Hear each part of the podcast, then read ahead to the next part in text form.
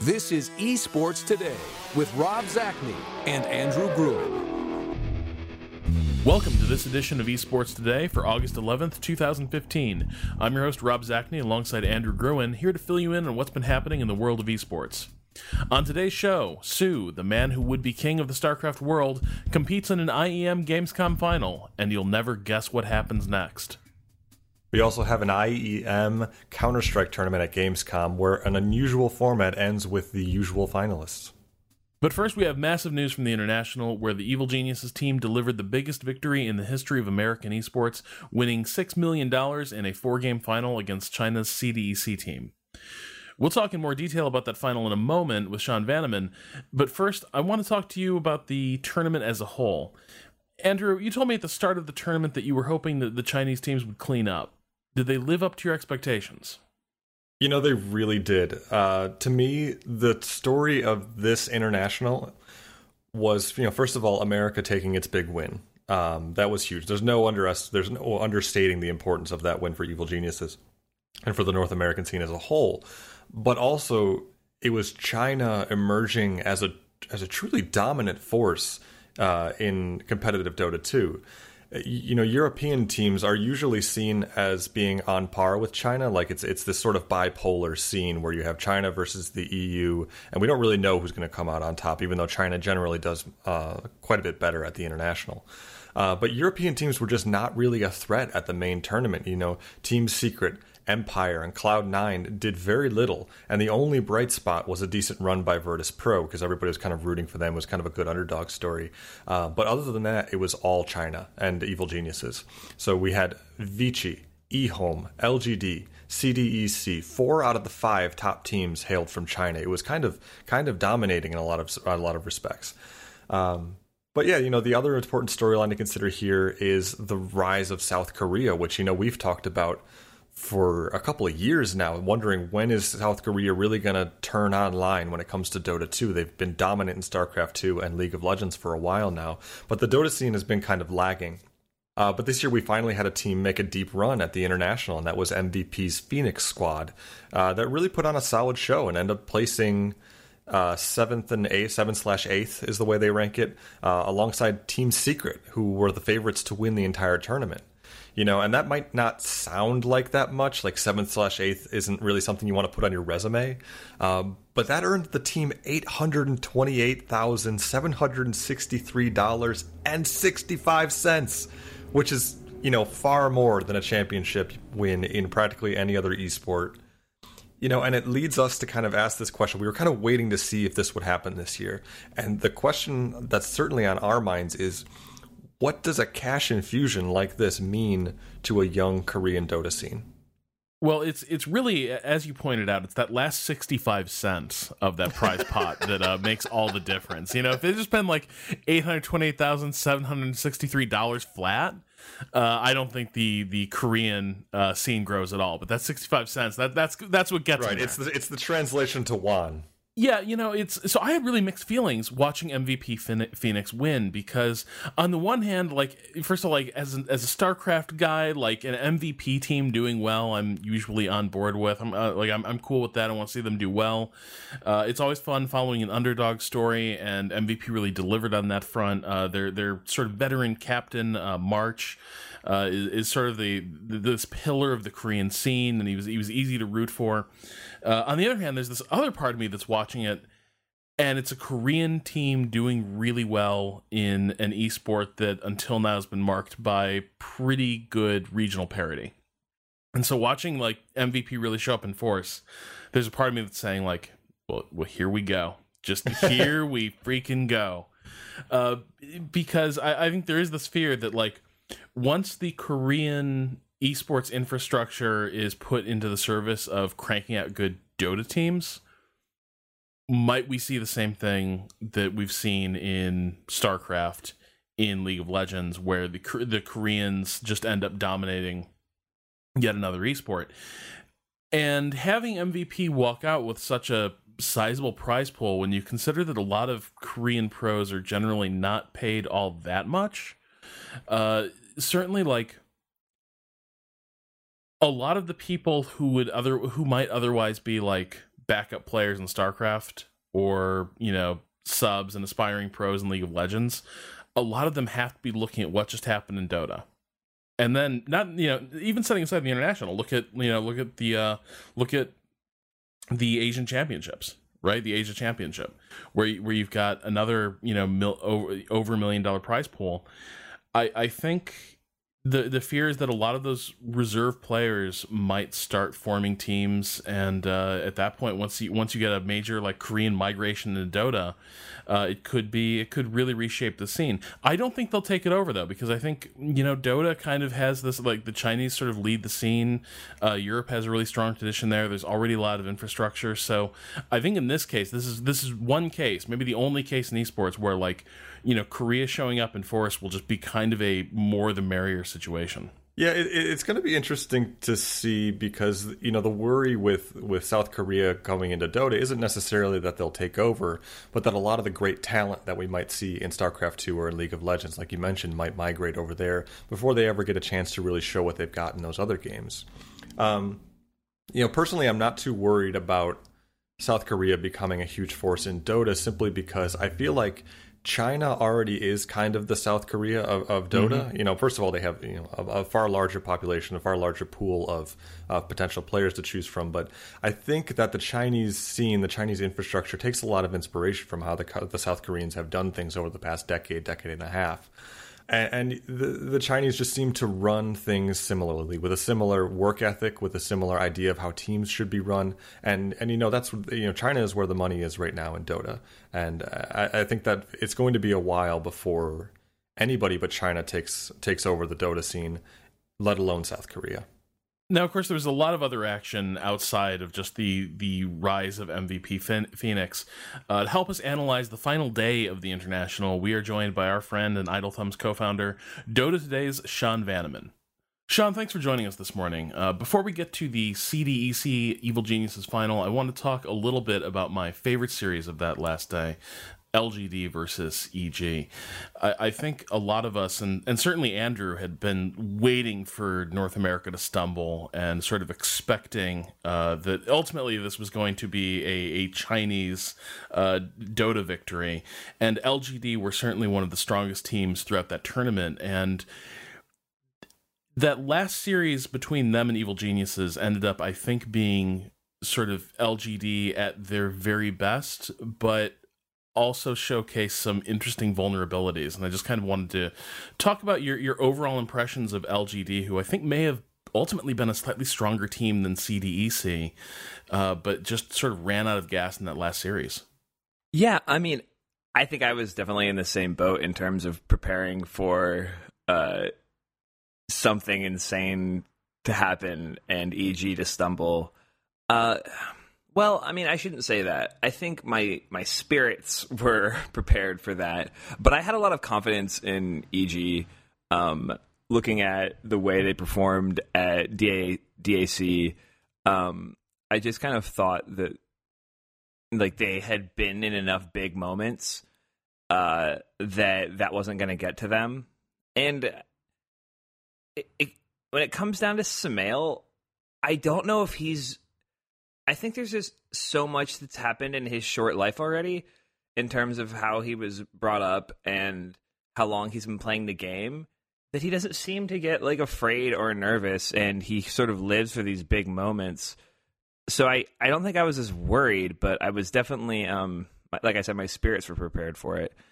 And uh the thing that struck me so much about LGD and the reason that I assumed I was prepared for them to defeat EG is that they and I think this is this goes for um, CDEC as well in terms of just what Chinese Dota meant in TI5 versus maybe what it meant in, in like TI3 is that coordinated aggression was just so important to all of the uh, all of LGD's play and it made for something that was really exciting to watch, but also like fearsome in that you expected them to win.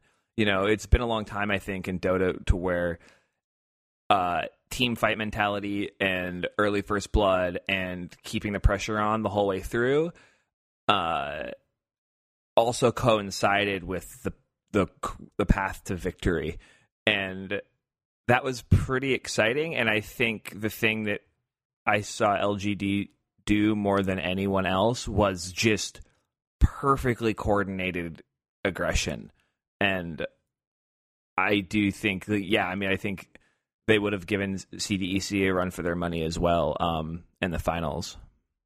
Yeah, it's a really interesting thing because I think you know LGD is I don't think going to be very happy with third place. I think that they very easily could have ended up winning that tournament, and it's one of those situations where I actually feel like if the tournament was maybe even just two or three matches longer, CDEC might have even found themselves in like fourth or fifth place in this tournament because I felt like that grand final was finally at the very end of the tournament. PPD figured out PPD being the support player and captain of Evil Geniuses figured out uh, how to beat CDEC's uh, like incredible aggression and just like this like clockwork aggression where they would just move to a, a, part of the map and kill somebody, move to the part of the map, kill somebody. And if LGD had managed to to hold on, I think they very well could have won this tournament. I think they very well could have figured that out as well. Um, and yeah, just maybe even t- two more matches beyond this. If the people had just a moment longer to prepare for CDEC, uh, we we might have seen that happen. Yeah, I mean it's uh it's one of those things that there's not a lot of tape on CDEC. Right. You know, yeah.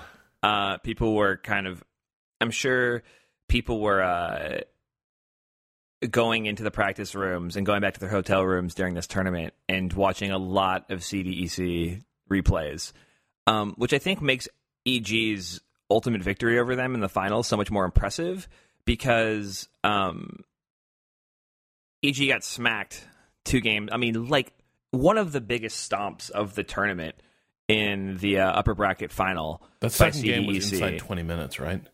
Yeah, it was the sh- it was like the sh- one of the shortest matches of the the uh, main event, and then gets knocked down to the losers bracket. So Saturday morning has to wake up to a best of three, pause, and then win a play a best of five against uh, CDEC again. And I think it just shows um, I would be really curious as to what their Friday night was like. um, you know, in terms of just preparing for CDEC. And I mean, the hats off to PPD for doing that because, I mean, uh, I think I don't know for the more casual um, viewer of of uh, the, the international, you'll watch a lot of these teams draft, and uh, there's sort of like the classic image of uh, five folks huddled over one computer, kind of talking it out. Uh, but if you watch EG Draft, uh, that's not what happens. They sit there in silence in their in their own seats in front of their own computer, and uh, PPD uh, just picks heroes. right, they, they, do and, have that impression of uh, like yeah. they are they are PPD's tools. Yeah, he just. I mean, and I've I've seen interviews with everyone on the team, and I've actually we talked to AUI on um on Dota today, and when Peter says fight, we fight. When Peter says get back, we back. and like Sumail's like, I don't tell P- Peter what I want to play. I just wait for him to pick me a hero. and like that's pretty awesome. Like that just puts so much on his shoulders as a leader, and also um uh, so says so much about their ability to play as a team. So I did want to ask a little bit about uh, what it was that, what was it about CDEC that got figured out? Uh, I was talking to our friend Steven Strom, who's a Dota writer for Red Bull Esports, and one of the things he, he was saying to me during the tournament is that it seemed like by that last day, EG had pretty well understood that CDEC weren't going to do anything unless they had the smoke of deceit active, and that was kind of their tell. And they, their sort of their their aggression had been sort of very safe throughout the tournament, and it caught a lot of teams by surprise. But by that last day, EG had kind of figured out exactly sort of the rhythm and timing of a CDEC gank attempt.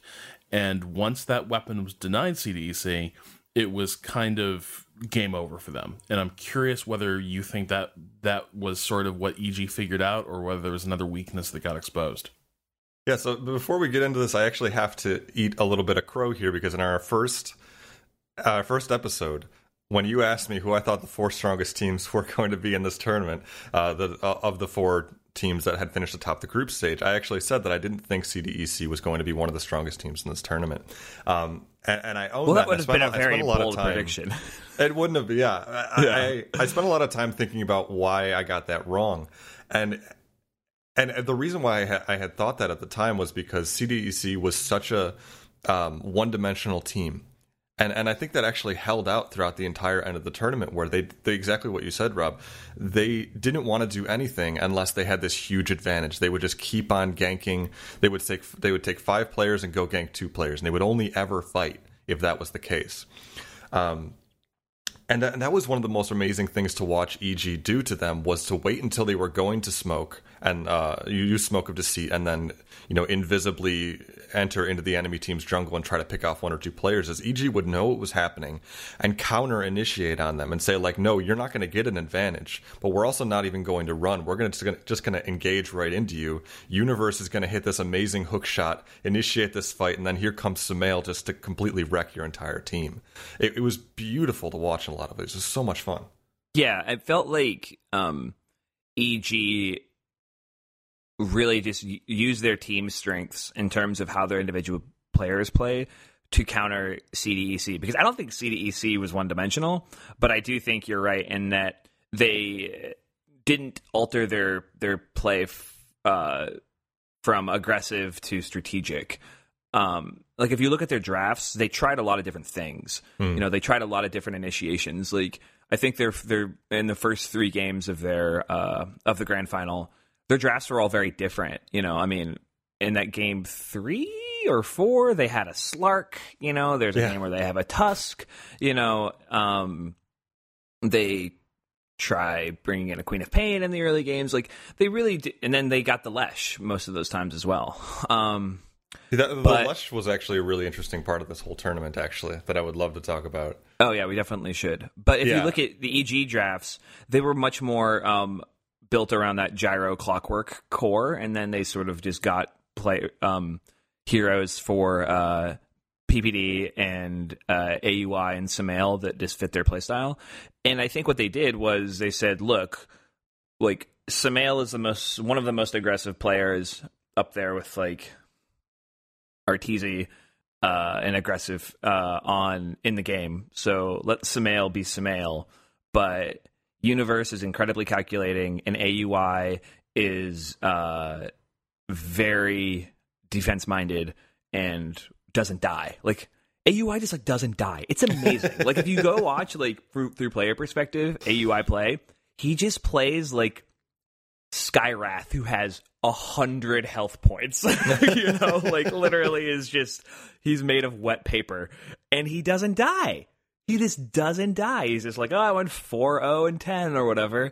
Right. Um, so I think they held back and played conservative and let, um, and and then like they played on a back foot. And then the moment they felt like they had an advantage because there was a poorly executed gank or somebody was out of position, they made they punished them, yeah. and that was what they did. And um, it was brilliant. And I don't think CDEC knew what to do after that. I think the idea of them waiting for EG to come to them just wasn't in their play style and hadn't been something they needed to do all tournament. So, um, yeah, I think in that sense, it wasn't so much that they were one dimensional and that EG just uh, used some of their restraint to their advantage. That, and I think a lot of that comes from experience. I mean, God, EG's played in so many big tournaments now, you know, over the past five years of professional Dota. Like, man, I think they that's one thing that definitely was uh, in their court. Well, there, there's also this element about EG that I think was was really showing on that on that last day, which is that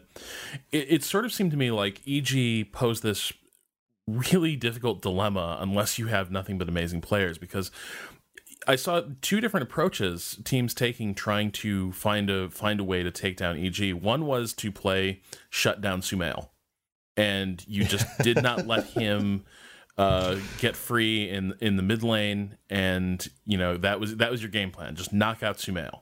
But then the problem becomes.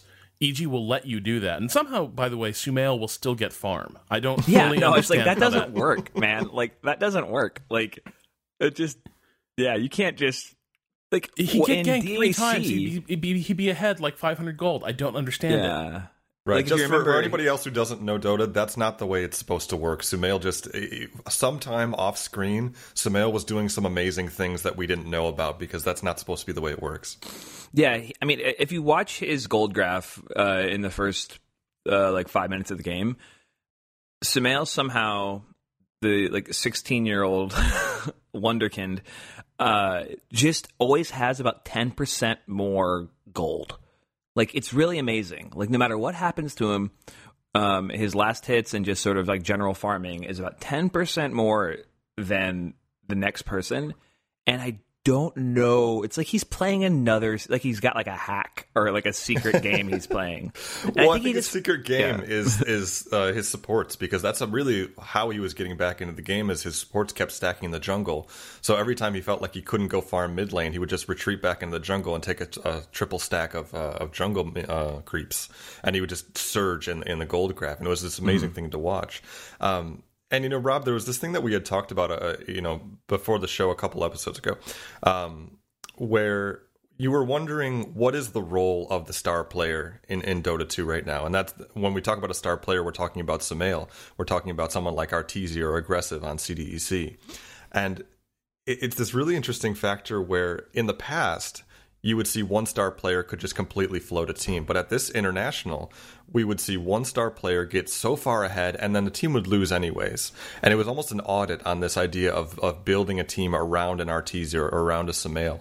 And we only saw EG start to really win and start to do really well when Sumail wasn't the only player who was performing, and you would have in the like the grand finals it was uh, Universe who was playing out of his mind, and it was PPD play, uh, drafting and strategizing out of his mind. I well, I kind of feel like that's a little bit of a cheat, though. Like, it's sort of like, well, yeah, EG disproves that by having four star players, and I think that that, that kind of becomes a problem, right? It definitely shows like you can't. It it definitely seems like this is not a game where you can just have like a hyper carry who who Yeah, you know I you think can that's just let him point. get out of control. Yeah, I mean, back in like uh what three four years ago, you know, when Navi was was Navi, it was like put Havost in the safe lane on somebody like Alchemist who can just farm up huge items really fast. And that's it. And like let Dendi be Dendi in the in the mid, which was really exciting to watch, um, because he was going to like initiate in a way that was exciting and probably do some pretty amazing things in the team fights. But that sort of let your carry get huge type of Dota doesn't work anymore. I mean, in like game three or four, Agressif was on the Slark, and I think if I remember right, had the highest GPM, like gold per minute, in that, or really close to uh to Fear, um, and had the highest XP per minute, and couldn't do anything. Just sort of everyone on EG was so elevated that uh, they had a counter for him across the board, whether it was through items or just straight up play. Uh, I think something. I think this patch, this whatever. I hate to say this meta. I hate that phrase. I think it's like this, like the cheesiest, like I know what I'm talking about sort of phrase. But like this era of Dota right now with this patch um, is so it lean I guess, I I guess I should say it emphasizes a type of play that I think is really great, which is strategy and um, you can win at any form of, at any time. Like you can win in the early game, you can win in the late game, uh, and it feels like the swings and the gold golden XP graphs aren't some under the hood rubber band uh, like that's pulling the underdog up to make Right, it competitive. It actually feels uh, genuine and uh, it's really really exciting to watch. And I'm glad we're out of the days of just like let your your one spot get huge and then fight. Like I'm really glad that those days of Dota are in the past. Well, I think it's kind of telling that for me, I think the the two biggest plays of, of EG's day, I'm not sure Sumail was really a key part to to either one. Uh, one was that that last game against LGD. I felt like uh, LGD were, were doing really well, and they they just won a pretty pretty critical team fight, uh, and EG were definitely on the back foot, and it was MMY who'd been just a complete legend throughout this game. Uh, MMY is trying to run down PPD, uh, and it's just he, he's trying to run up the score, and he just overextends, and PPD's just lured him uh, into AUI, and AUI kills him, and then all of EG just sort of turn on a dime, go back, re-engage, and mm-hmm. wipe out LGD. And that's the end of LGD's game. Like the the swing at that moment was so hard because MMY I think had just bought back in, so he'd already died. He bought in to get back into the fight, and then he'd run down across the river and died again. And that was kind of that spelled the end of LGD's game. And then of course, uh, the the play that the the play that ends the international effectively comes on the heels of CDEC getting a pick against Sumail and thinking, hey, this is a great moment to get Roshan. So that was an interesting an interesting moment because I feel like that was the play that EG had been running against uh, every team, but against uh, LGD and CDEC throughout this entire you know uh, latter half of the International Five. Which was if EG was down, they would do something really bold, like they would try to sneak in uh, a Roshan kill when it didn't really make a whole lot of sense uh, and so it would catch teams off guard. And so CDEC says, okay, we're down in this final game. Let's go for it. And EG just denies them in spectacular fashion. Uh, you know, EG shows what should have happened to EG every single time they had been trying that over the last week. Uh, and it was, it was just beautiful to watch. But, you know, you talked about the, you know, you're going to make me feel weird for saying the word meta now.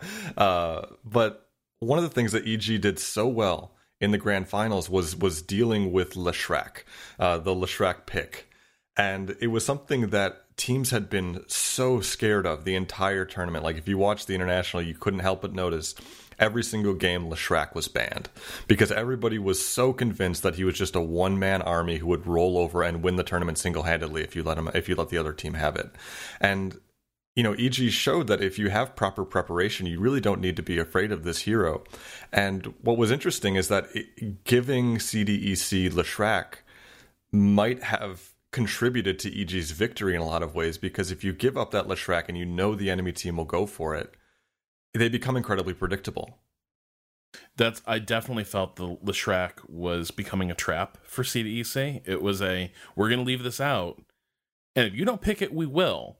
So you're gonna have to pick it, and in that case, we'll just take. Uh, I think they were going uh, gyro and clockwork. Yeah, the, the, yeah. I mean, that's sort of their drafts just didn't really have any thing to lose against uh, Alesh. You know, it's like, man, if he hooks you, and then you're in the cogs, and he's got blade mail on, like you're not gonna live very long. You know, like your mana's gonna is gonna tank, and any like AoE sort of Lesh type damage you're going to do to him is just going to hurt you back. And Gyro can stay away. Winter Wyvern can save um, herself. Like, you know, they yeah. were always they their mids. You know, they were playing things like Ember and Storm and Wind on Sumail. It's like, yeah, like it's just not fearsome. You know, Right. Uh, especially kept... if you're not going to get in lane as five, especially if you're not going to get in lane as five and just push to win, which is what you should, you know what I mean? Mm-hmm. They weren't doing that. They were, uh, like we've said already in the segment, they were uh, using Smoke of Deceit and ganking. And great. okay. like that's like that's one way to go with Lesh, I guess. Yeah, and the yeah. other thing that I kept noticing with with CDEC was that it was almost like this this lack of respect for fear on EG's side, where they just kept letting him play gyrocopter again and again and again, and he, he kept doing really well, and they never banned it out or they never took it away from him, and I and I, I couldn't help but feel like they were not really respecting one of the best players on Evil Geniuses, and it was that gyrocopter that kind of won them this grand final because every time CDEC tried to engage and take a five man fight against evil geniuses, you know, Gyrocopter's ultimate would come down and just completely obliterate the enemy team. There was some amazing Gyrocopter play where he would use his ultimate to just cut off the only retreat path for CDEC, and yeah. they were just stuck in a terrible fight. It was amazing to watch. That was one of the most impressive things. That was like in terms of watching the tournament and getting better as a player myself. What using the call down, Gyro's call down to uh, kind of sh- shorten up the the field of play. Yeah. uh, was something I definitely like took a mental note of. It was really really impressive. I mean, Fear is just such a smart Dota player. He's just mm, you know just incredibly incredibly smart Dota player. So to wrap this up, I do have a slightly broader question about the current state of Dota. Uh, this is not a game I know very well. It's not a scene I know very well, but it looked to me as an outsider like the hero pool was kind of narrow for this tournament. I, I felt like in a lot of games, I was seeing the same six or eight heroes just kind of rearranged with different characters putting in sort of guest appearances. And I guess I wanted to ask you, like, what was driving that and does it maybe reflect a little bit of i don't know dota getting figured out and they're proving to be a a fairly narrow style of optimal play I, I i'm just kind of curious what was what was going on with that overall hero pool we saw in this tournament and and kind of what it means You know, um, I don't know if I completely agree. Um, having watched like this is, I'm now like I guess five years into watching Dota and having experienced things like TI three, where I think, um, they only picked like 80 of the heroes. Um, there's a hundred and how many heroes are there in Dota? 110. Um, 100, yeah, something like that. 120. yeah, and I think only 19 didn't get picked in the main event this year. Um, yeah, I think I don't know. It's pretty typical for an, the international at this stage to see, you know, was it last year or the year before where it was just faceless void, razor, Skywrath mage, Yeah, that all was the last time, all the death ball. time. Yeah, it just constantly. Um, so I think that I, you get a tendency to sort of look for those patterns, but I was actually pretty happy with like the um the range of heroes that were being picked. I loved that like Storm was in like a third of the games. I liked that Ember was in about a third of the games. Um, I liked that uh, we saw techies be like a real difference maker. I mean, EG might not be in the tournament if it weren't for techies. Um, techies became think- an auto ban yeah, a respect band for AUI. Like that's so exciting. Uh, I was, I was pretty pleased with that. To be honest, it didn't. It did not feel to me like Dota was figured out. I didn't see one particular strategy that was winning over anyone else. Whether it was a death ball or like just wait for Faceless Void's ultimate to be up and then, you know, try to catch a couple people in it. Uh, I loved that early in the tournament. I think it was like day one or day two of the main event, so Monday or Tuesday. People just started picking Luna, like, and I hadn't seen that in the in the uh, prelims at all. Um, that was pretty exciting. Um, so yeah, I don't. I mean, I don't mean to like just be like, no the point. I I reject your point, well sir. no but, I But, mean, yeah. okay but that's what kind of what i want to ask about because from my perspective i was like okay it's it, it's another earthshaker. It's another gyrocopter. It's another like I, I i sort of felt like i was seeing definitely those two heroes uh, the, those two heroes jumped out at me but i also felt like i saw a fair bit of uh storm spirit lina. I like there were a lot of heroes where i was like yep those guys again. And So- it, it, it felt a little weird to me. I, I, I would counter that by saying that you know, first of all, a MOBA's meta always feels a little bit more stale than it than it really is because you'll always see. Well, You know, first of all, in every match, there's 20 heroes involved because there's there's 10 bans and 10 picks, so there's more going on than than Mm, what that's you, a great than point. what Yeah, kind there's of 20 register. yeah, like uh, what eighteen percent or something of the entire Yeah. hero pool is on screen. Yeah, And so the what I would say is is if you if you go back and you look at how many characters were actually picked, it's always better than what it than what it appears to be uh, or what it feels like. And then I would also say that there are worse things than a stale meta, especially when the meta is this much fun to watch. You know, we we were we're seeing Earthshaker, who's this incredibly dynamic, skillful character who can basically just remake the map however he wants to if he plays correctly. You know, Storm Spirit just flies across the map and engages in any fight he wants to. Clockwork, you know, shoots across the map if he can hit these incredibly difficult hook shots. Uh, th- these are really fun styles of Dota to watch, and the only thing that t- to me emerged as a dominant trend is that these teams wanted characters that could fight really early. Uh, and that's that's not really a bad thing from a viewership standpoint. Where if these teams want to go out there and just battle right from the sound of the horn, that's not something I'm going to really complain about. yeah. I mean, I I, I agree um, completely, and uh, it was just it's so interesting to me that Broodmother was picked like a bunch. you know, like it's not a hero that you ever see. And I think I'm able to appreciate it at this stage more in terms of other big tournaments where it's like, oh, remember at TI3 where it was all just, you know, like life stealer all the time or whatever. Um, and you know, like somebody like Earthshaker was picked like a hundred times over the entire course of the entire tournament. Um, but he only had like a 45% win rate or something. So I think that's a testament to like how good of a hero he is, but also he's not just like a pick and win, like, oh, they got the Earthshaker, like GG. Right.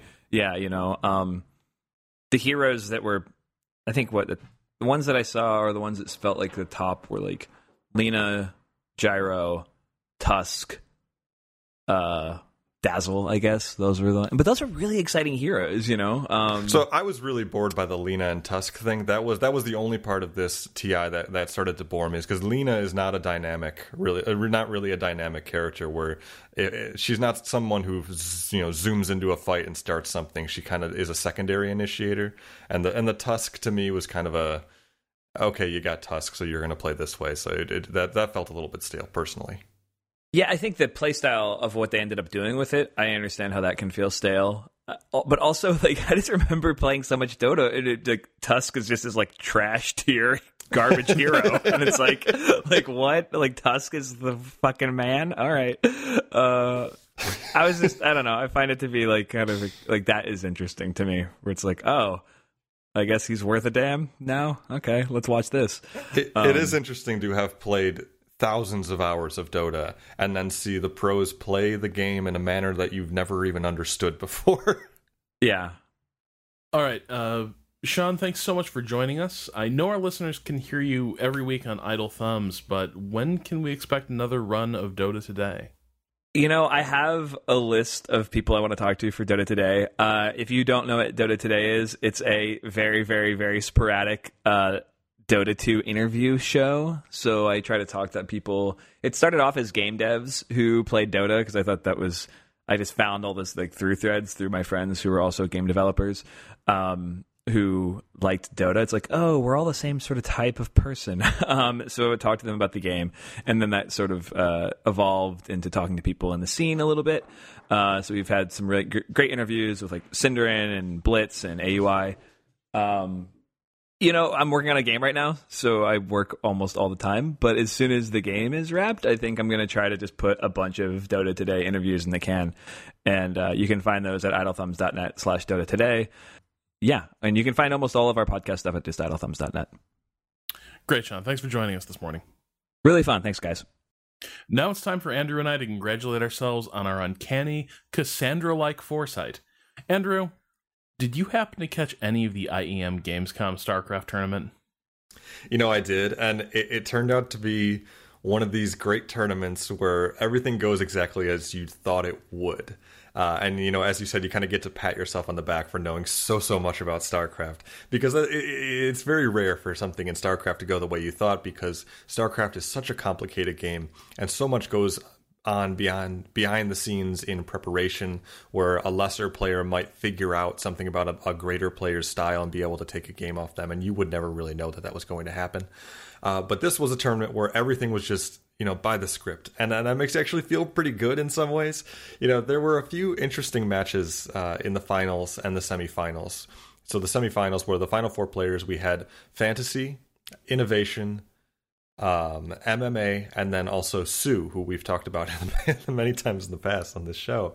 Um, but the big story here was that soO has once again lost a finals match. And so for those of you who don't know soO very well, he is pretty famous for this. This is this is what soO does. He's been arguably the most dominant StarCraft player in the world for the last year or maybe 2 years but he just can't win finals. He gets to that final match, and you know, I hate saying the word, but he kind of chokes. And you know, when I watched him play against Fantasy in the semifinals, I started to see him waver. He was playing classic soO, where he would play brilliantly in the moment in these battles. He would just crush the enemy. But then he would follow up the second he had a chance to actually think about what he was doing. There would be this sort of spectacular emotional flub uh, that seems clearly brought on by the stress of the situation. Uh, so in his series against Fantasy, we saw several games where he just straight up crushes Fantasy's uh, Terran mech army. And mech is uh, famous for how long it takes to build.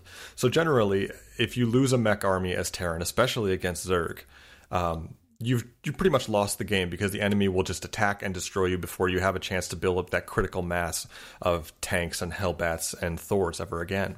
But time and time again, we would see soO brilliantly destroy Fantasy's armies and then just sit back and let fantasy rebuild. He'd just give him like five, six minutes to just completely rebuild and remax out again, and soO would have to crush him all over again.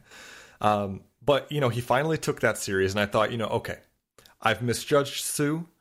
I thought he was playing wrongly there. I was worried he was going to lose, but clearly he knew what he was doing. He took the series, and I and I overreacted. Uh, I, th- I thought, you know, soO has turned over a new leaf now that he is finally has a championship under his belt, and then lo and behold, he just gets demolished by innovation in the grand finals.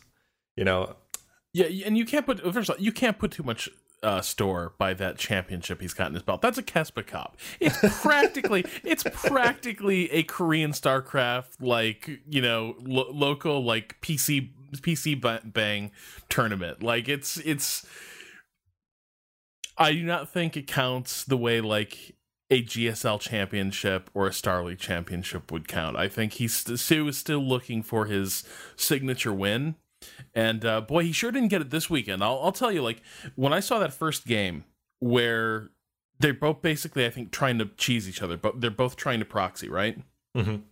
And soO's got all his drones running running out of the base, uh, innovations planting bunkers near soO's base. So they're both they're both trying to sort of sneak up on each other, and like once soO realized what was happening, it was it, first of all it was a weird opening from him. I thought, and then the moment he realized it was happening, it just felt like we were off to the races. Like soO was soO was already off script. He was trying something that was a little beneath him as a player, and innovation. Just he is so good at breaking opponents down like that. Well, I thought it was really cool. I actually thought what soO did was really cool and kind of smart. Where he, you know, for those of you who didn't get a chance to watch it, he six pools a Terran player, which you just don't do because Terrans generally have the ability to wall off their ramp, and then your six pool is just over. It doesn't it doesn't do anything. Nobody knows um, what a six pool is. well, it's a huge early attack uh, where you put all of your resources into building just these few Zerglings right off the bat, and then you just charge at them with Zerglings and your drones. It's a complete all in. It's the most you know the word that they use in StarCraft is cheese. You know, you just you you throw something that isn't supposed to work at the other player, but if they're not ready for it, it will kill them. Um, and, and I thought it was a really smart idea to open up with this against a player like Innovation to try to get the mental edge. And what we saw there right in the middle of that game was soO just lose confidence in himself immediately. He sends the drones back to uh, he aborts the the the six pool cheese in the middle of it, and you know there's no coming back from that at that point. He has he has essentially ceded the game uh, to innovation at, at that point. When you send all of your drones across the map and then just decide, oh no, I better go back and abort this and play the game normally now, it was never going to work out for him after that. And it was just it felt to me like like an emotional break. Uh, where he should have just tried it out, see if the six pool works, and and see how this weird game plays out. But he but he kind of flubbed it. And you know we shouldn't just talk about soO losing though, even though it's like our favorite conversation topic in the world. Um, but innovation looked really strong as well. You know, he hasn't been in top form since his amazing dominance in 2014, but this weekend he looked really great. He's famous for this, you know, style of mech play as a Terran player where he builds just tons of tanks and he's just so much better at positioning and playing StarCraft like a chess game that, you know, we got to watch him completely annihilate MMA, who is also a Terran player. And every time MMA tried to challenge innovation with mech, it got ugly. You know, there was one play in particular where it was one of the coolest StarCraft plays I've ever seen, where Innovation literally surrounds MMA and pins him up against a wall and wipes out his entire army in about 10 seconds. It was the most beautiful positional play that I've ever seen in StarCraft 2. Uh, I've never seen a top level player just get boxed in and trapped like that before. Uh, you know, and hopefully innovation is back in top form because this is this is what innovation looks like when he's in top form. He pulls off these plays that for lack of a better term, are are perfect. Where you can't, even if you slowed it down, you couldn't come up with a better way for him to do it. Uh, you know, I feel like watching Innovation lately, I just feel like he's a better team than he was uh, in like 2013, 2014. Because I feel like in that era, Innovation was profiting off the fact that he was one of the first guys to really sort of grok uh, Heart of the Swarm. And once the game sort of caught up to him, and I think it, it happened real suddenly, right? And I think it was Star League. Uh, he's he's playing against Maru, and this sort of starts the decline, right? Where where like people start to figure out like, oh man, innovation really just over relies on a couple bills, and he he really is abusing the uh, the uh, the Hellbat.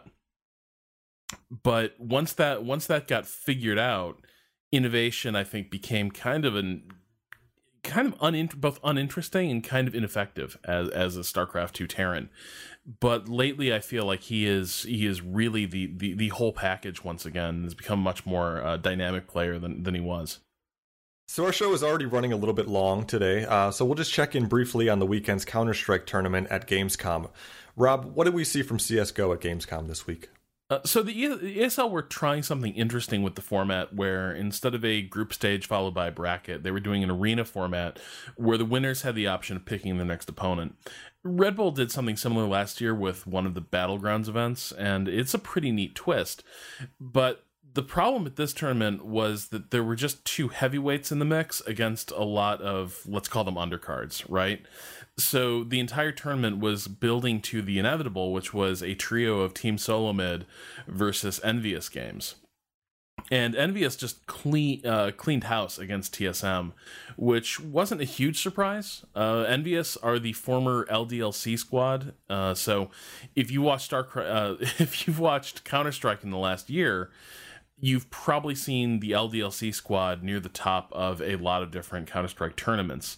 But I think a lot of people were expecting something better from TSM based on recent showings. Uh, EnVyUs were upset by Cloud9 a couple times in July, while TSM just won at DreamHack Valencia. And that's the sort of thing that gets you wondering if you're about to see a reshuffling of the uh, deck. But EnVyUs probably shut that talk down this weekend. Uh, they they won a couple really lopsided games against Team Solomid, and even the last match, where if you look at the score, it looks like Team Solomid were putting up a really good fight. Uh, I think that round ended ended 16-12 uh, in favor of EnVyUs. But if you watched it live, it wasn't as close as that score indicates. Right, like what what TSM were profiting from is what you call in other sports like it's garbage time. Like EnVyUs know they've won there's no way TSM is is mounting a comeback at this point, and they give up a few rounds, but at no point is the outcome really in doubt. Like once EnVyUs is up, I think it was like twelve to four.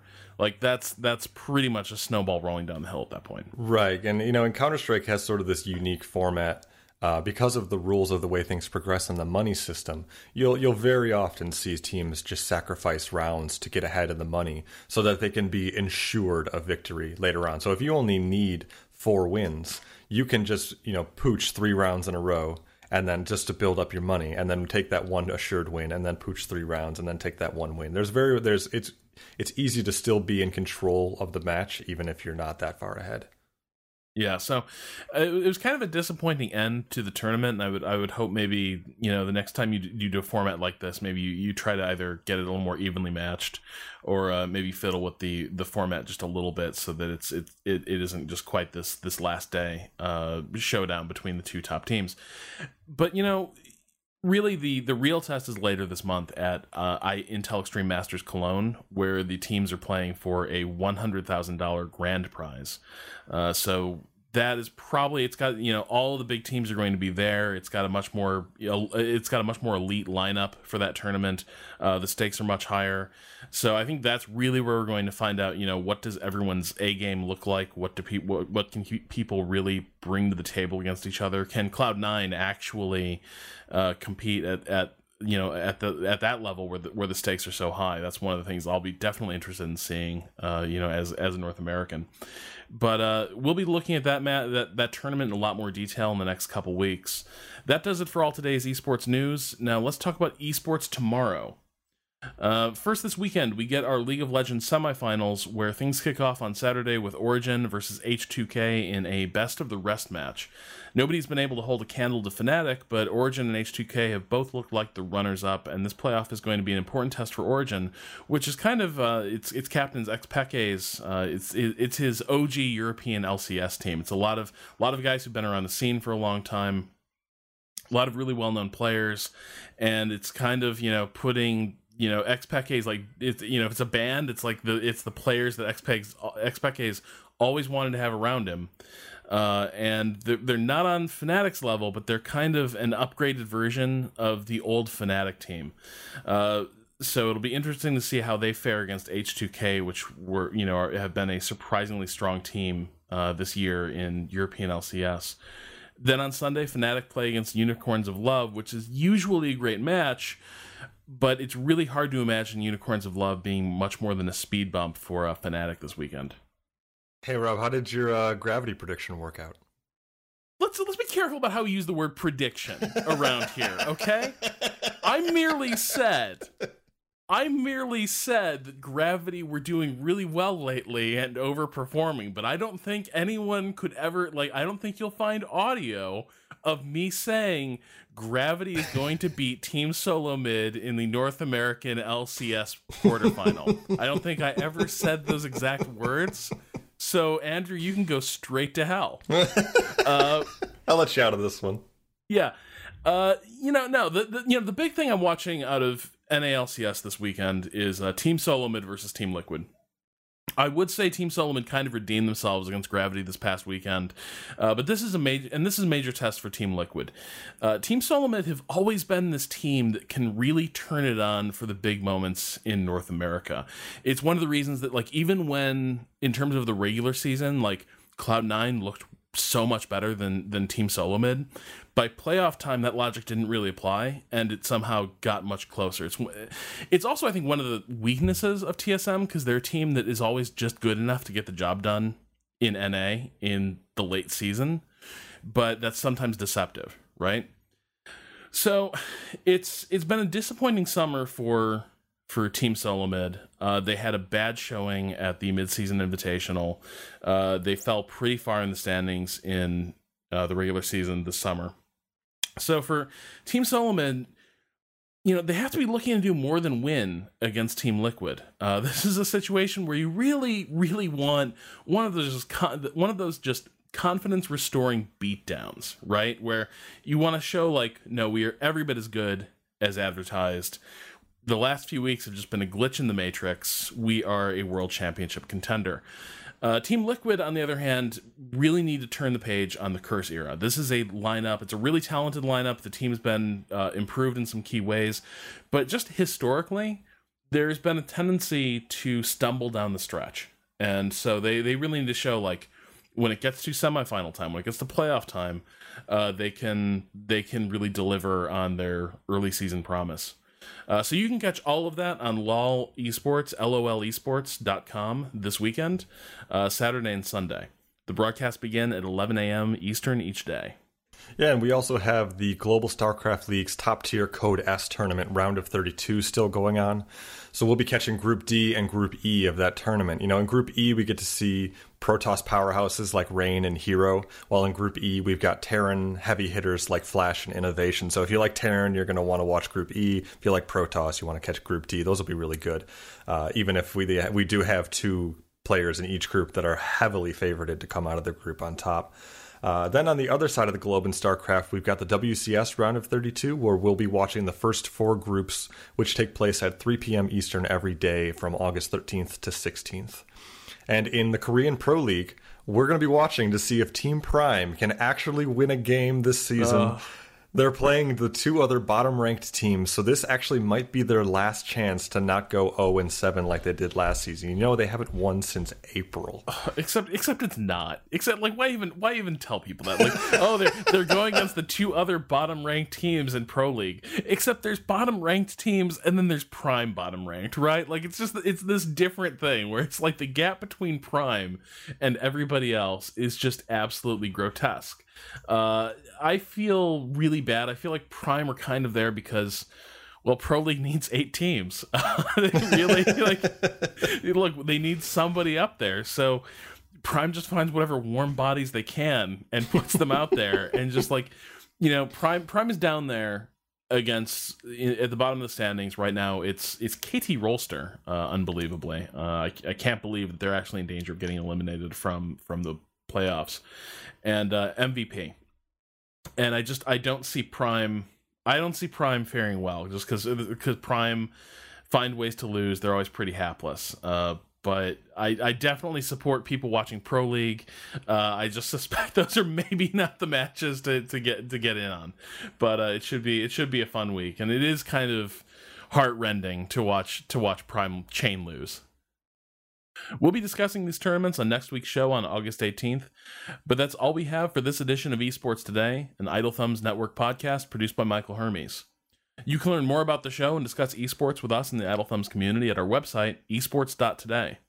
We'd love to hear your feedback and field questions for an upcoming listener mail segment, so come find us again at esports.today. You can also follow us on Twitter at ES2D Podcast. We'll be back next week to discuss the past, present, and future of esports. For Andrew Groen, this is Rob Zacny, signing off.